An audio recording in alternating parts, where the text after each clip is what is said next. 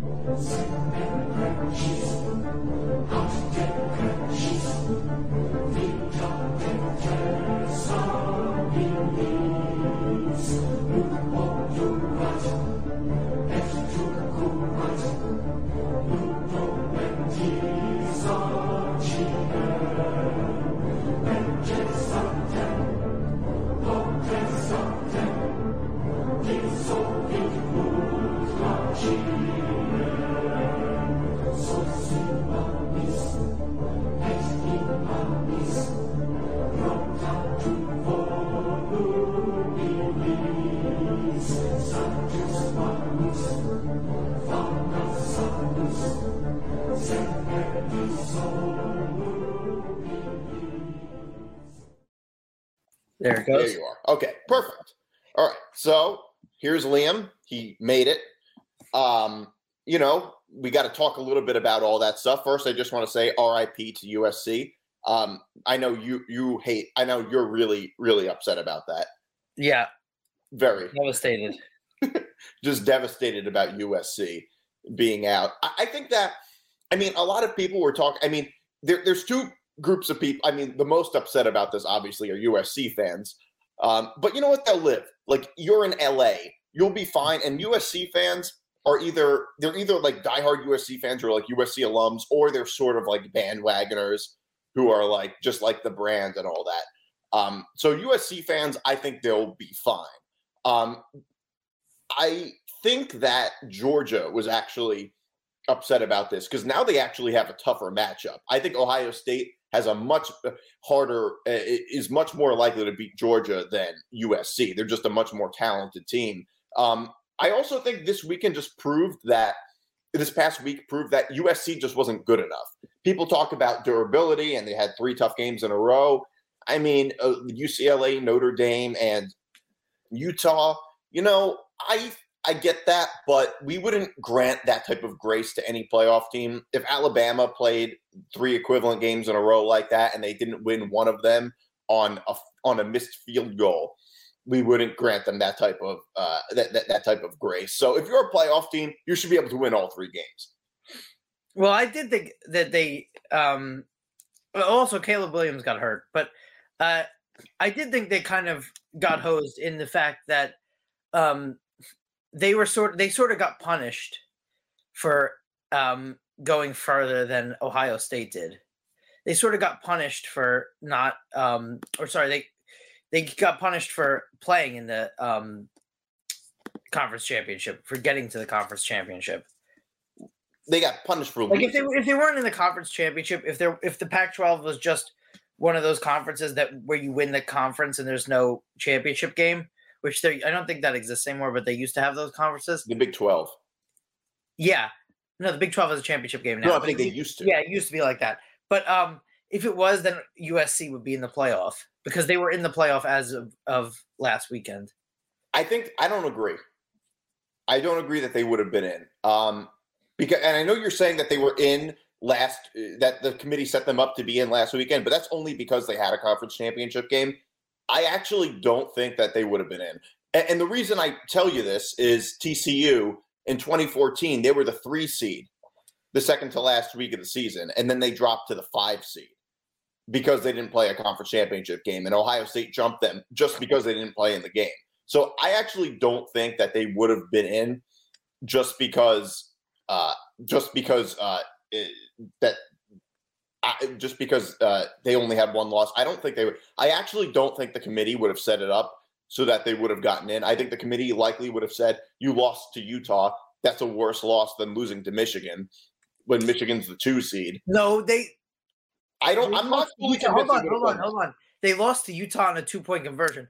Ohio State got obliterated by Michigan. You're right. I'm not disputing that. What I'm saying is the committee might have done that. It wouldn't surprise me if the committee had done that, because you also have to remember the committee sets it up based on what they know is going to happen. Think about it. Why did TCU and why did TCU drop to 2 spaces in 2014? Because they didn't have a conference championship game. But if USC, I disagree that USC would have. First of all, it's a moot point, but I disagree that USC would have been out because they were in the 4 at that time. And I know that what I'm saying is that the committee. Who did Ohio State beat in that Big Ten championship game? They weren't in it. Okay. They weren't in it. But I don't think that I'm not convinced fully. Now, I could be wrong. I'm just basing this off of what they've done in the past. I'm not fully convinced that they definitely would have put that. I mean, maybe they would have. I don't know. Well, I think the craziest one was when it's really crazy because the way they look at it, because if you remember in 2016,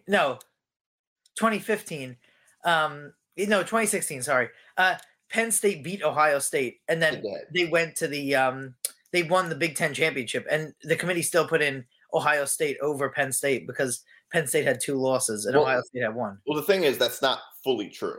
Technically, they put Washington in over Penn State and Ohio State. Ohio State didn't even get to the Big Ten at that time. Right. But what I'm saying is that Ohio State was the 3 seed. Washington was the 4 seed. I think that, it's funny you bring that up because, and I know it's sort of a moot point. I know it happened 6 years ago. But I will say I actually now am a lot more sympathetic to the Penn State argument over Washington than I was at the time. But it's not Washington. They beat Ohio State outright. No, they beat Ohio State outright, but it had nothing to do with Ohio State. That's what they're getting it wrong. That's what they're getting wrong. It wasn't that they looked at – Ohio State clearly was – they were 2 spaces ahead of Penn State. I don't think the Penn State fans – well, actually, that's not true. They definitely did. But I think the argument really, but they don't really have as much of an argument as they do with Washington, because Washington, don't forget, got dragged by USC at home later on in the season. I remember. It was in October, the same day Michigan lost to Iowa. And they got dragged that game. I know you're laughing that I remember that. Yeah. They got dragged that game. And while Penn State had 2 losses, they were both earlier in the season. One of them was to Michigan, although it was a very bad loss. It was earlier in the season, and one of them was against Pitt, which was a non-conference game, and they were ranked that year, the same team that beat Clemson. So losing to Pitt wasn't that bad of a loss, while Washington, they scheduled the easiest non-conference schedule. The toughest team that they played in the non-conference was Mercer. And Penn State fans were saying, well, if we had played Mercer early in the season instead of Pitt, then we would have been in the playoff. And honestly, they're right about that. But the committee wasn't wrong to put in Ohio State into the playoff. Ohio State should have gotten in. I don't think that Washington should get into the playoff necessarily over Penn State is my main argument. And the truth is, if they only had 1 loss that year, Penn State probably would have been the 3 seed and Ohio State the 4 seed. But there was no justification that year to leave out Ohio State because they didn't make – here's the thing. I think people – and you probably don't agree with me on this. I think that people, not the committee, but people put a lot more stock in conference championship games like the public does than I think they should. I think the public does. I think that if you're evaluating the best teams of who had the best years, and you know who the best teams are, or who had the best resume. I think conference championship comes into play, but it's really not the best way of determining who the best teams are. Proof of that is this year, considering that three of the conference champions really didn't come close to making the playoffs. They none of them even had a shot, even though they won the games. So I mean, I don't think that's why I don't believe in automatic bids. I don't when you have a 4-team playoff, just take the seasons as a whole and take the 4 best teams. Well, thankfully that this is it for that. So well, no, we got another year, one more year. But this year was such a great argument for a 12-team playoff. It was the worst argument for. Oh my God! Jesus, it was the worst. This year was the worst argument for a 12-team playoff. Okay, everybody. Okay, this often comes from the same people who also say that now at least a 6-team or an 8-team playoff, that's somewhat sensible because you can at least argue that 6 to 8 teams every year are worthy of a shot. And by the way, that's a very that's pushing it. By the way, I mean to say 6 to 8 teams. I mean even right now, are there 4 teams that can win the championship? 4, right? And there's only 4 that are worthy of competing of it. I'm asking you if there are 4 teams that can win the championship this year. Yes. Wrong. Well, there's one team that can win. None of those other 3 are winning. I'm sorry. Georgia's going to roll through those other teams. No, they won't. None of those 3 have a chance against Georgia. But wait, doesn't that prove my point that a 12-team playoff is a bad idea? No, it doesn't, because then you would just go like the English Premier League and have the team that is finishing. Don't bring up soccer. I know nothing about the soccer. Team that finishes at the top of the standings wins. There's no playoffs. That's what you would have every soccer. That's what you would have every league be like. If you wanted to take out teams that couldn't win it, essentially, no, it wouldn't. I don't think so. There's not 16 teams that can win in the NBA every year. There's not right, which is a problem. That's why it sucks. That's why the NBA regular season. I mean, first of all, the NBA regular season is so meaningless. The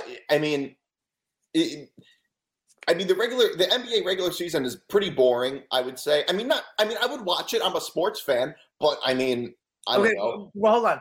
Do the New York Giants have a chance to win the Super Bowl? No. Do the Washington Commanders have a chance to win the Super Bowl? Probably not. Those teams are going to be in the playoffs. In the NFL. Is that good? Great. But that's so your argument that they're not because they can't win the championship is crazy. And also, I think college football as a sport should be set aside as the sport that picks the 4 that picks the 4 to 6 teams that have the greatest shot, that have the best shot to win a championship is what I think. That's all I'm arguing. The talent gap in college football is also a lot bigger. And before you bring up college basketball, because I know you're going to do that, can you really argue that college basketball is run better than college football? In what way? In the sense that the entire regular season of college basketball, or at least most of it, is not really relevant. But the postseason is way better. The postseason is the most relevant, extremely popular, but it's only for less than 4 weeks. Whereas the entire rest of the season, the entire 4 months before that, not many people are paying attention. It's not even a topic in sports media.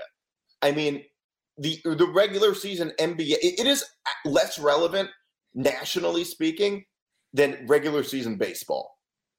Throughout those November. First of all, college football is not. They talk about the NBA before they talk about college football. It depends on what show. But the other thing I would say to you is, was Michigan and Ohio State a good game? Yes. Okay, so that was a great game. Both teams made it in. Right. Okay. So that killed. But there's no guarantee that Ohio State was going to win. They didn't control their own destiny anymore. I think if you had a 12-team playoff, you would know that both of those teams are getting in. And imagine, I mean, the atmosphere at these games when they have the campus sites I mean, it's going to be electric. I think you're completely wrong. And again, and you have the buys that they're going to have, so that, you know, would hurt. What is it exactly? It's something like the first. I think it's it's 12 teams, so the top four will get a bye. Right. I think my biggest criticism is the fact that I think that you automatically get I could be wrong about this, but I think the top 5 seeds are the conference winners. Is that it? Yeah, it's going to be, yeah. And then only, but one will not, because they're going to cut it down to 8. But so it'll be. What are you talking about? They're going to cut it down to 8. That's how they cut it to 8. Is they from 12 to 8, the 8 teams, and then they're going to move it out, right? Oh, okay.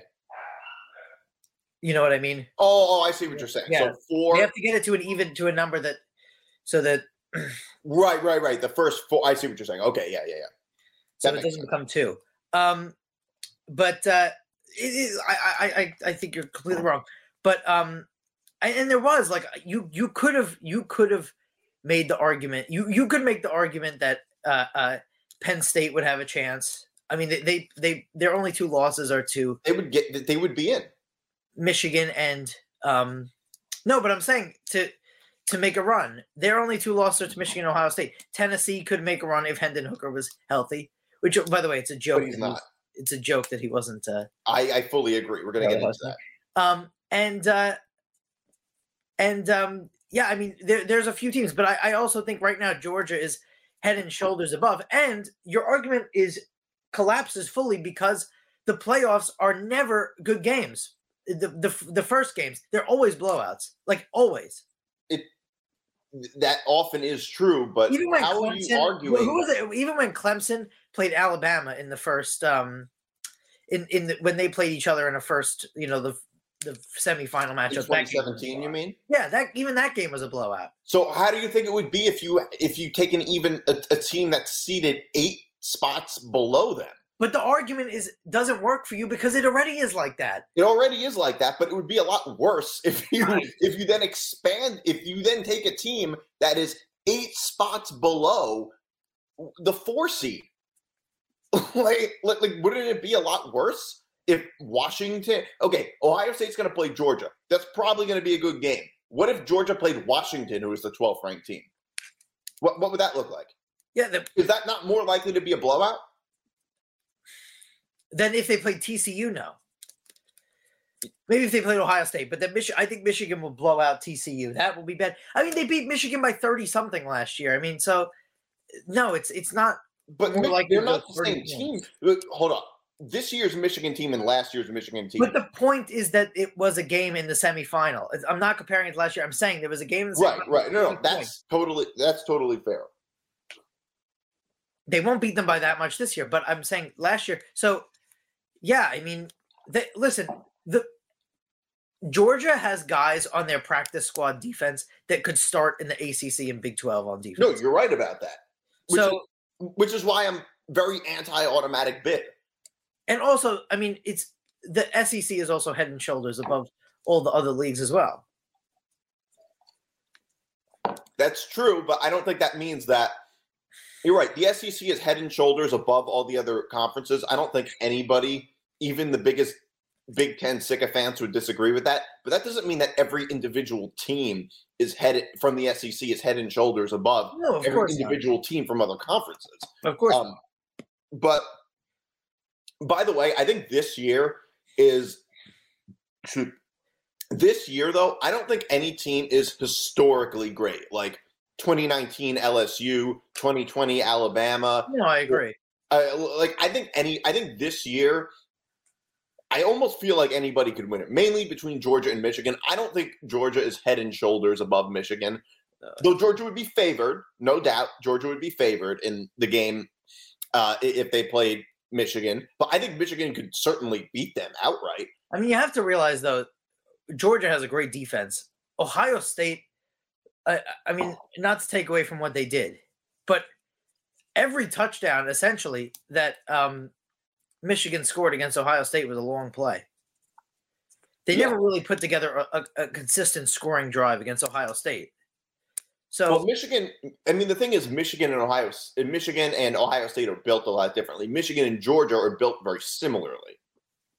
Okay, but I'm saying they're not going to be able to make those big plays they made against. No, but at the same time, in a lot of the games that Georgia won, in some of the games that Georgia won, Stetson Bennett had an amazing game, or they scored a lot of points. Georgia's not going to be able to score a lot of points against Michigan either. Don't get me wrong. I think Georgia's more likely to win outright. I don't dispute that. I'm just saying it could go either way because I don't know. Ohio State went down the field pretty easily against Michigan. I think they can do that against Georgia. Yeah. So you have to remember, Ohio State had arguably the best offense in the country over the past. I mean, other than Tennessee until Hendon Hooker got hurt. I agree, but now they're going to have guys hurt now. But yeah, I know. And Marvin Allen is probably the best wide receiver in the country. Yeah. So I think that can go either way, and I think most Georgia fans would probably say, "Oh, we can beat anybody. We don't care. Whether it's USC or Ohio State." I think they're in denial. I would just say I don't believe you if you think that. I think that you're a lot more worried about playing Ohio State than USC. Georgia, I would agree, is head and shoulders above USC. I don't think they're necessarily head and shoulders above Ohio State, better than Ohio State for sure. They should win. I don't disagree. But I don't think that the difference is the same as it is with USC. USC's biggest weakness, obviously, is their defense. I mean, they gave up a lot of points. And granted, they weren't against terrible teams. They weren't giving up a lot of points against, Abilene Christian. I get that. But they still consistently give up a lot of points. I mean, to UCLA, Notre Dame, and now Utah, it's if you give up that many points against them, it's going to be very hard to keep up with a team like Georgia, who has a very good defense. I don't know if USC would have had much of a chance. It, like I said, it's a moot point. But if Georgia fans claim that they don't care if they play USC or Ohio State, which I bet most of them would, which is not a unique thing to Georgia. Every sports fan is kind of like that. But I just don't believe you. Yeah, I agree, and I mean, but this is probably the most parity. But I do see Michigan.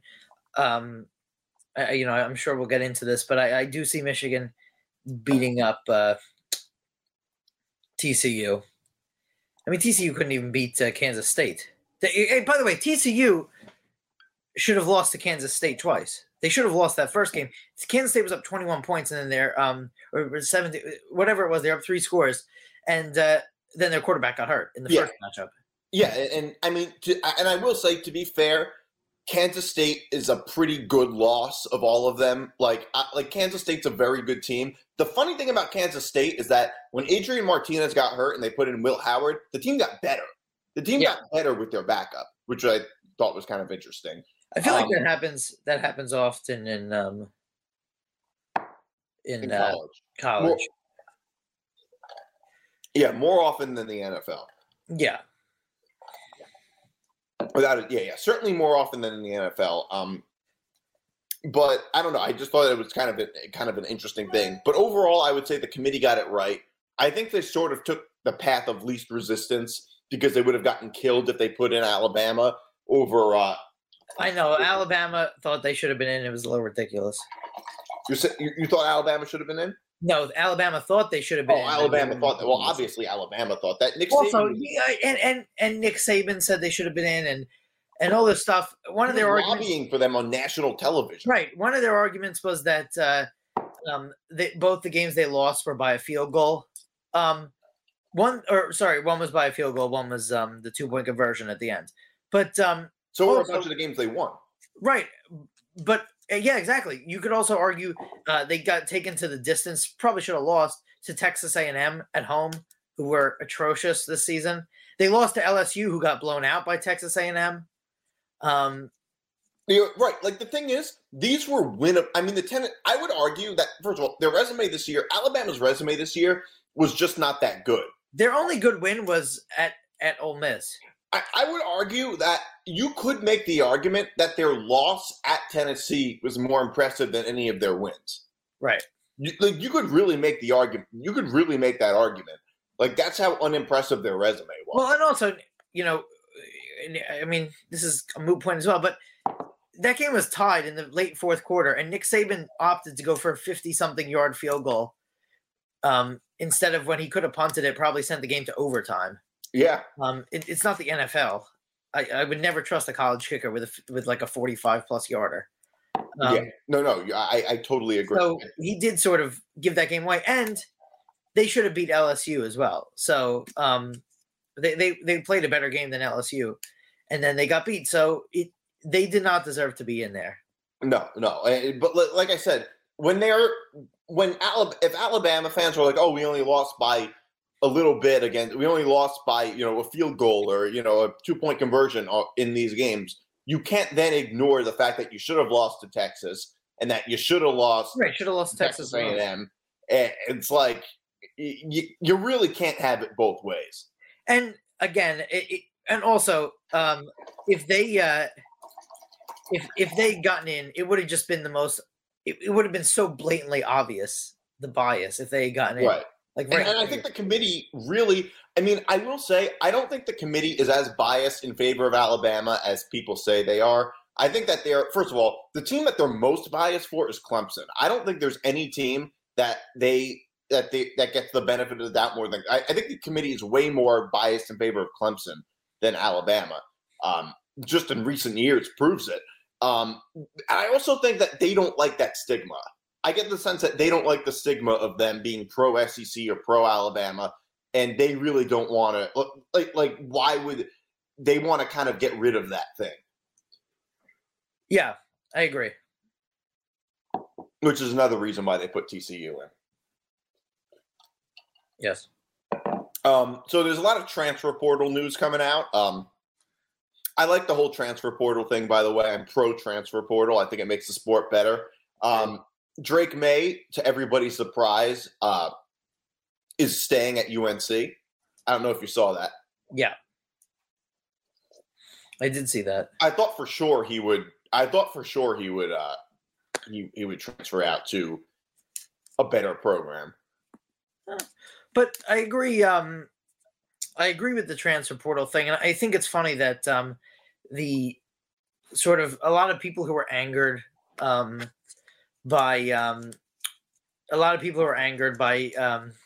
whether it's transfer portal or USC and UCLA going to the Big Ten is the same people who are saying, well, they have to pay the players. Well, now that they're doing it, now it's more of a business. So it's more of the NFL, excuse me, the NCAA football, once you start paying players, is going to become more like a pro league, which now it has been, especially, I mean, all college sports since NIL came on, but that you can't really say that they should be paid more like a pro league and then complain when there's transfer portals and USC and UCLA are going to go for the big money and stuff like that. Yeah, of course. I mean, money is the reason that they moved I mean, it was the whole Big Ten TV deal thing that right. is the reason USC and UCLA moved conferences. Like the like it's becoming a pro league. Like the governor of California was upset when USC and UCLA did that, but he wasn't upset when the St. Louis Rams and the San Diego Chargers moved right. from Los Angeles about a few years, which was for very similar reasons. Right. Basically the same reason. Right. I mean, the thing is, I think with the whole NIL thing and the whole transfer portal thing, and you're right, it makes it a lot more of a business in college football, although it kind of was a business before that too, which is a little more transparently a business. With the whole transfer, with all that, I also think that, excuse me, I think there's going to be more super conferences rather than regional types of things. Like it's not going to, like right now, basically, all of the conferences are regionally based. Not full, they don't completely make sense, but they're all kind of around each other. They all geographically make sense. Now with all of the transfer, now with USC and UCLA being on the West Coast, now being in the Big Ten, which makes no sense to anybody at all, I mean, I think it's just going to be a couple of super conferences, and it's like the whole conference thing is going to look totally different now. With not just with the NIL deal, but also the transfer portal, it makes more of the offseason. It makes the offseason in college football, I think, more interesting because these are players that you know of that are transferring from one school to the other, and it really drastically changes the season. It drastically changes the teams from year to year. I mean, look at USC. USC last year, like, they were a joke. This year, they were almost a playoff team. Right. But, I mean, so the transfer portal, I think, makes the sport a lot better, especially when, coaches aren't loyal and, they get up and move. Exactly. So I thought it was bullshit that the players couldn't do it if the coaches were allowed to do it. The one thing that I do wish is I think that college rivalries are so much more unique and better than pro rivalries. And so I wish they had kept, protected rivalries. I think it sucks that Oklahoma and Oklahoma State aren't going to play every year, and games like that. I wish they had sort of kept rivalries like that. That's why I don't love the conference realignment thing, but you got to take it with the otherwise team. I like it, but I also don't understand why Oklahoma and Oklahoma State have to not play because they're not in the same conference, but Florida and Florida State always end the season with each other. They're not in the same conference. Yeah, I mean, and Iowa and Iowa State play every year. They're not in the same mighty conference. Rivalry. Exactly.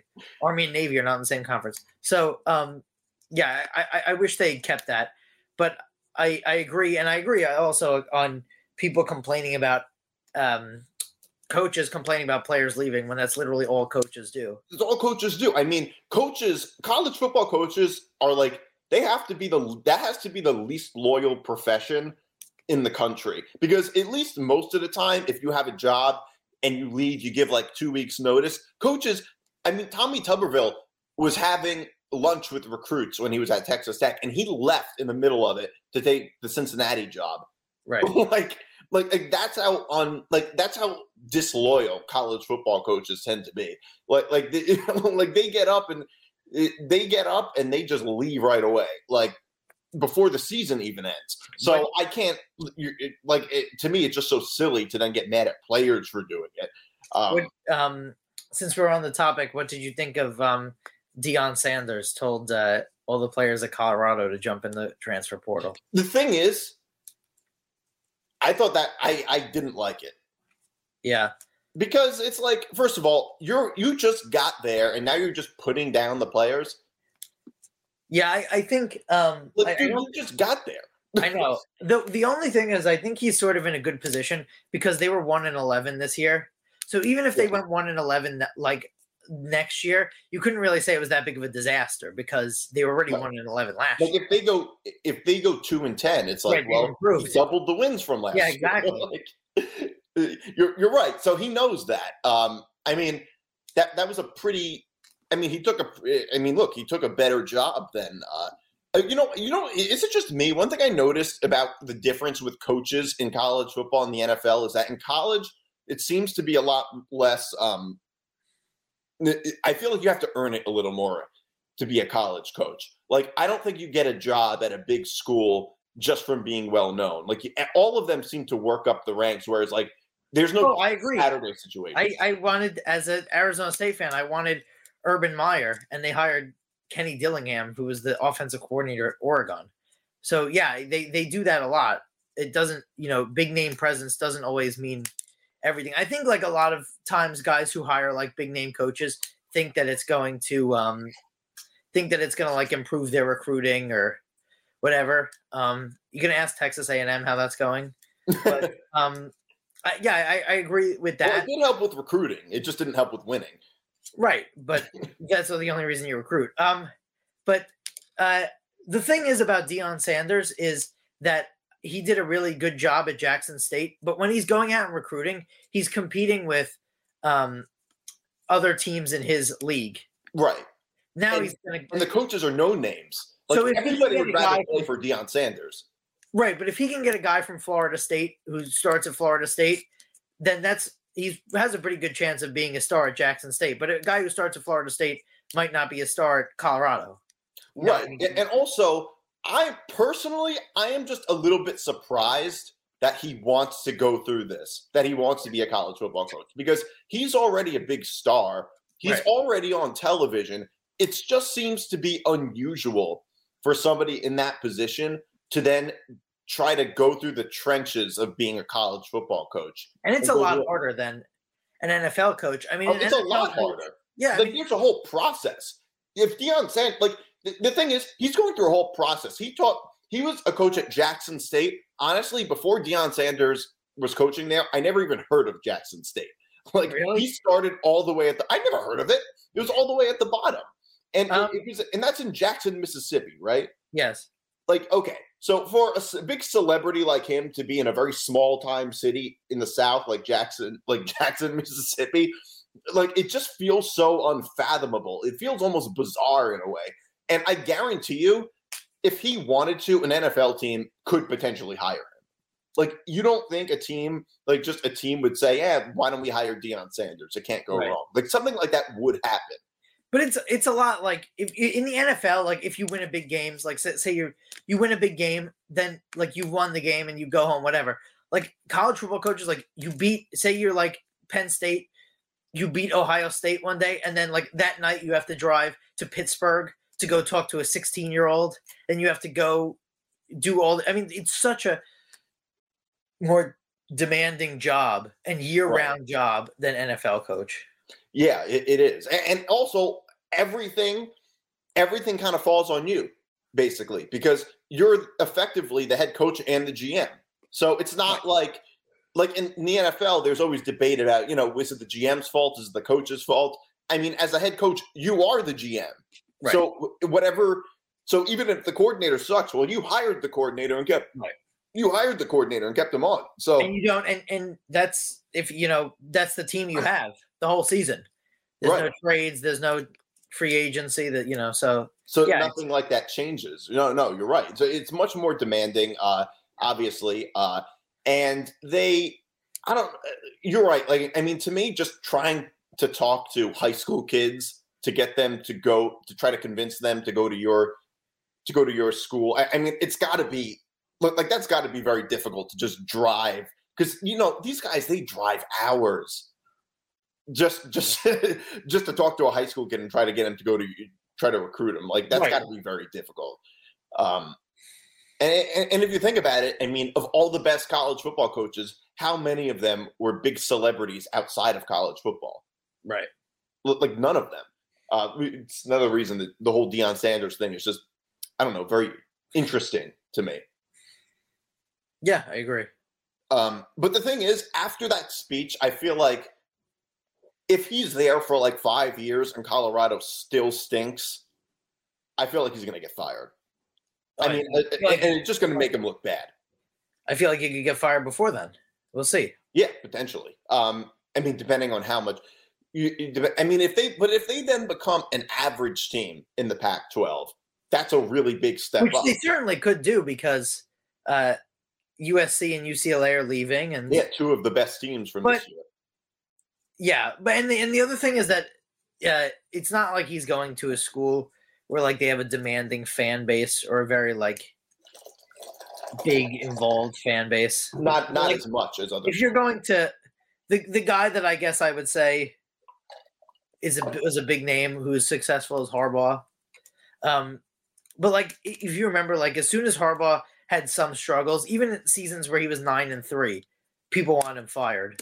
And I think this season proves the Harbaugh haters wrong.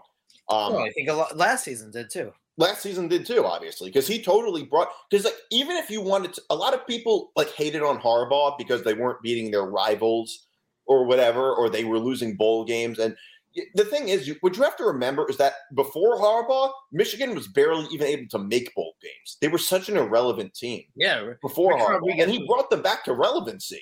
Like the Rich Rodriguez era, Michigan was horrible. Like, yeah, they were horrible. And then he just brought them back. So it's kind of hard to then say, well, Harbaugh stinks. Right. When before that, they were horrible. Like, it's not like Scott Frost, when Nebraska was better before Scott Frost and after Scott Frost. Like, the team legitimately got worse under Scott Frost. You can't say that about Michigan. They got exponentially better.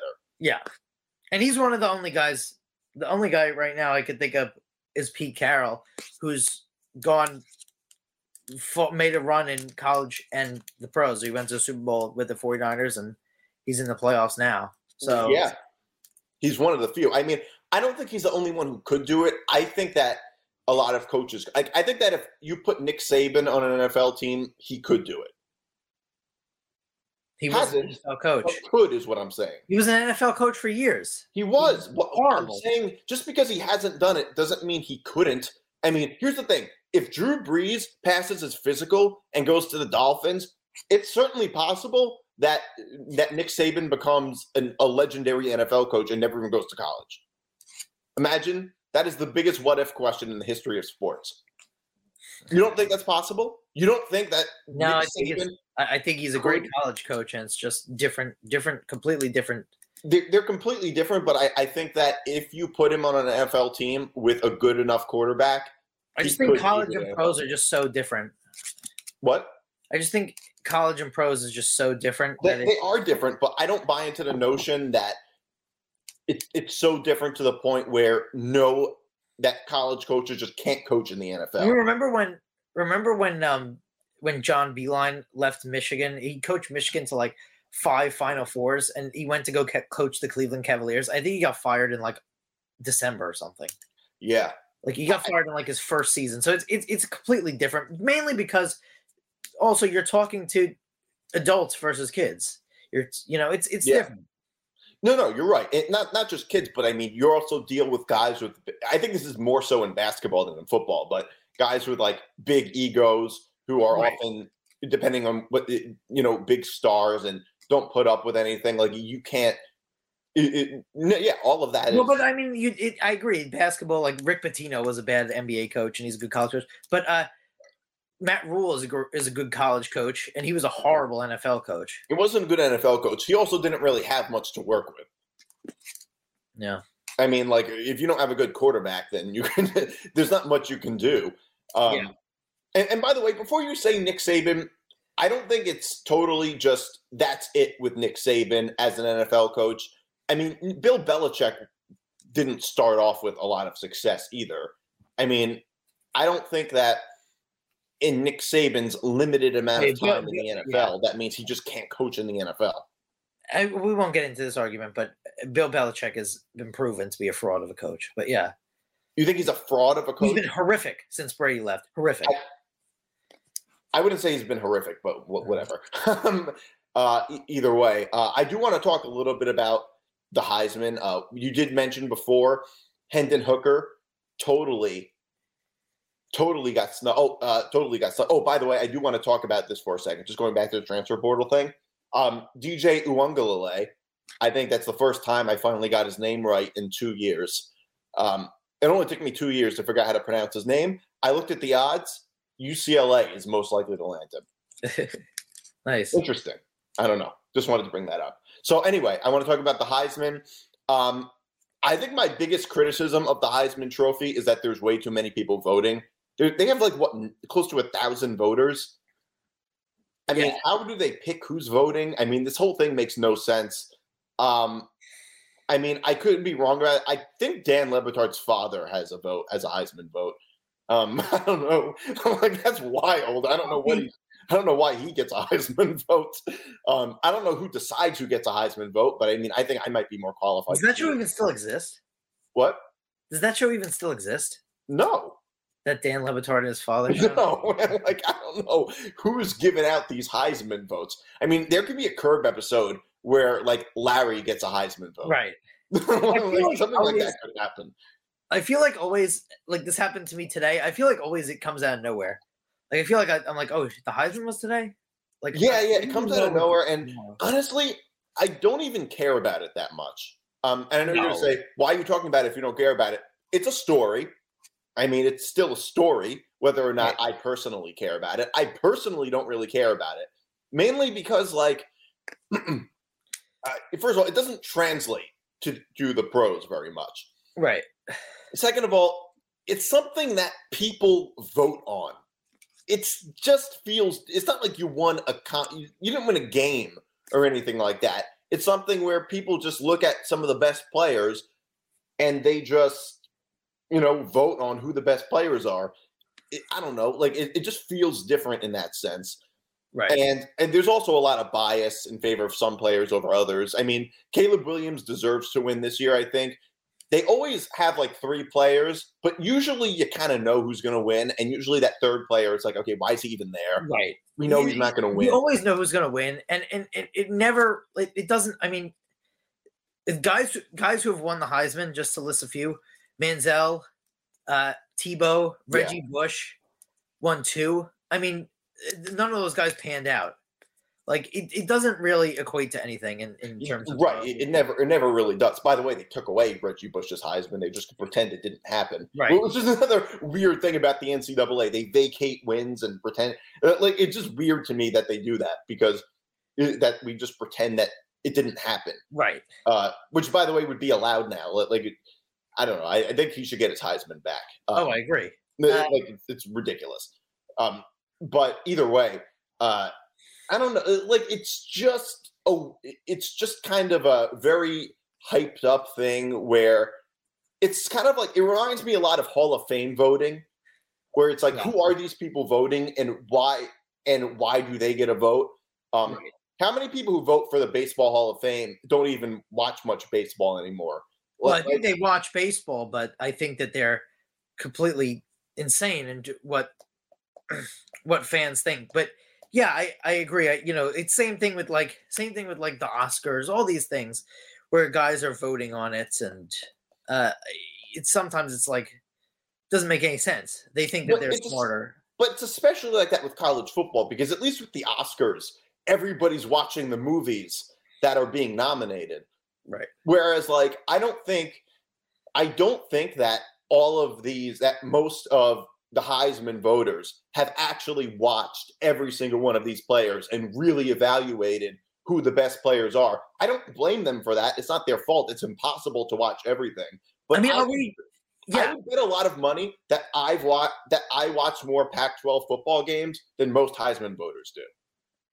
It's possible. That probably is true. I'll give you some. This is in the 2000s. Like this is some of the. Some of the Heisman winners. Jason White was in 2003. He was a quarterback at Oklahoma. Matt Leinart was the USC quarterback. Troy Smith was the quarterback at Ohio State. Tim Tebow, Sam Bradford. He was at Oklahoma. Mark Ingram. He's been okay, I guess. Cam Newton, RG3, Johnny Manziel. That was one of the stretches. And like, some of those players would not even be recognized in public. Right. If I saw Jason White at Wegmans, I would not notice. Right. Marcus Mariota won the Heisman. He didn't pan out in the NFL. I mean, Vince Young never won. I thought Vince Young would have won one, but another guy didn't pan out. I mean, recently there was a few, like Joe Burrow won and Lamar Jackson won. But, like, Kyler Murray won, and he wasn't great. Baker Mayfield hasn't been great. Baker Mayfield's totally gone by the wayside until last night. Right. and he needs Josh McDaniels to blow a game for him to be good. So yeah, basically. I mean, Bryce Young is gonna be all right, but again, like these guys, like Trevor Lawrence never won a Heisman. Yeah, that feels the weirdest. Devontae Smith won that year. I mean, he probably would have won if not for Joe Burrow. Right, but yeah, so it doesn't even always equate to everything. No, you're not. You win the Heisman, you're not going to be. It doesn't mean you're going to be a great pro. It just means that you're going to be that, like, the best player that year. So, right. I like it, but I feel like it's definitely lost. Like, I feel like it was a bigger thing back in the day. Now it's, I mean, this is so just to hinge on what you were saying. First, where is it? Oh, the first place votes, like. Vinny Testaverde one year got 3,000 first-place votes. That's how many people voted. Wow. Wow. So, like, yeah, there's a lot of guys who are and back in the day, again, like, Vinny Testaverde won a Heisman, Bo Jackson won a Heisman, Doug Flutie won a Heisman, like, guys who panned out in the NFL. Now it's a little different. Yeah, I mean, Yeah, I guess that's true. I mean, I mean, the other side of the argument is that's a college award, not an NFL award. Yeah, but yeah, I know. But I'm just saying that it used to be like the most standout player. Right, right. I mean, Zach Wilson didn't want to be, didn't even get invited, and he got the second pick. So it's like, and I think it's also very Power Five biased. Obviously, Drake May was robbed. Yeah, though he's not the only player. Hendon Hooker was robbed more than him. Hendon Hooker, I agree. Hendon Hooker was robbed. Yeah, Hendon Hooker was only not there because he got injured against South Carolina, and so that was the only reason he. There's a good chance he would have won, by the way. Yeah, if he didn't get injured again. He was. I think you would know better than me, but I think he was the he was the odds favorite at one point. I don't know. I didn't check. I didn't check until maybe a couple days ago. And shout out, by the way, to Rico Bosco. Rico Bosco in start of the season had Caleb Williams. The one pick he got right. Yeah. But yeah, I mean, it's also going to change. It's going to change a lot with the transfer portals and stuff. Guys are going to want to go places they can win the Heisman. Like Caleb Williams was basically, he wouldn't win it on Oklahoma last year. Yeah. I mean, yeah, you know, that's true. So I want to get into a little bit of the Army-Navy game. Now, to be completely honest, I haven't really followed either of these teams much throughout the year.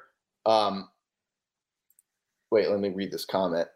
Not so fast, my friends. Other than Caleb Williams, Drake May had the best numbers in the nation, and they're very close. I will say Hendon got robbed too, but man, is no Drake May a disgrace. Hendon Hooker was playing against the SEC every week. Yeah, I was playing against the ACC, which is a horrible comment. I was just going to say that.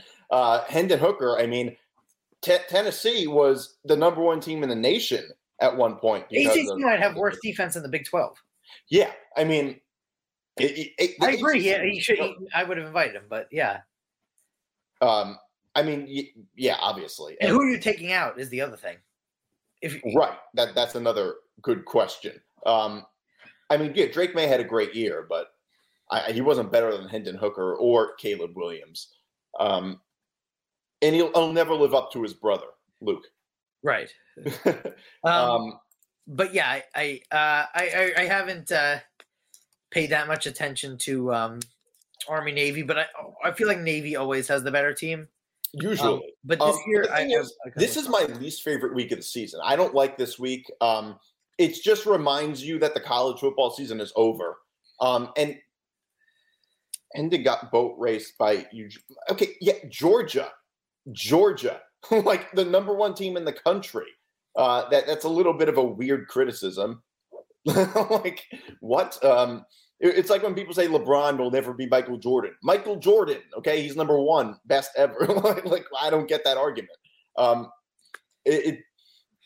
Okay, so I do want to talk. First of all, I love looking at some of these stats from Army Navy. They have like a different quarterback every week. It seems like both of these teams, and being the quarterback at Army or Navy is kind of like being a lifeguard at the Olympics. Right. No Duggan and no Bennett. Replace them with May and Hooker. Bennett, okay, fine. Duggan, I think, absolutely should be in over May. Duggan, I would say, probably had a better year than May. But he's not going to win. So he's second favorite in odds, Duggan, that I looked at. But he's not going to win. I mean, so why are you replacing people who are just going to be at the show who aren't going to win? It's just, I don't know, kind of a pointless argument. All right. So, yeah, like I said, it's interesting when I see these quarterbacks. When I see the quarterbacks, and it's like they go like 0-for-1 in these games. This is actually I wanted to point out. I was going to say that Navy always had a better team, but I think Army they had a decent end to the season. They killed UMass and UConn. I mean, they're not great teams, but they did beat them pretty handily. And Army's also could get into a bowl if they win this game. I would take Army. And also I wanted to point out that in the interim of you, whenever you wrote your headlines and right this second, very significantly, Navy went to a 3-point favorite, which makes me kind of like Army more, because at least even a field goal over 2.5, you mean? Yeah. What is that based on? I just saw it right now. Usually it fluctuates maybe by like 0.5 point, depending on what happens. But I was going to say, at least if Navy wins by a field goal, I could still get the push. Yeah, I get that. According to FanDuel, it's still 2.5, but Navy is -118 and Army is -104. Yeah, so it's close to 3. So that makes some sense. Yeah. So I like Navy. Hold on, I do have it in my wager, but I do like Navy. I think 16 years in a row, all the games went under. Yeah, but I will never bring myself to take a under that has the number 3 in front of it. I'm sorry, 30-point under. Yeah, and I mean, you're basically rooting for nothing to happen. You're rooting for nothing to happen, and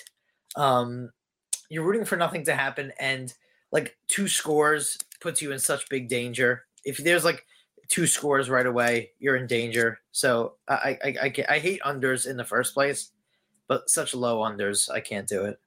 I might not touch the over, but in this game, I feel like I might bet the over if I was outside of New York. But I like Army. You like Army? All right. Well, we'll see.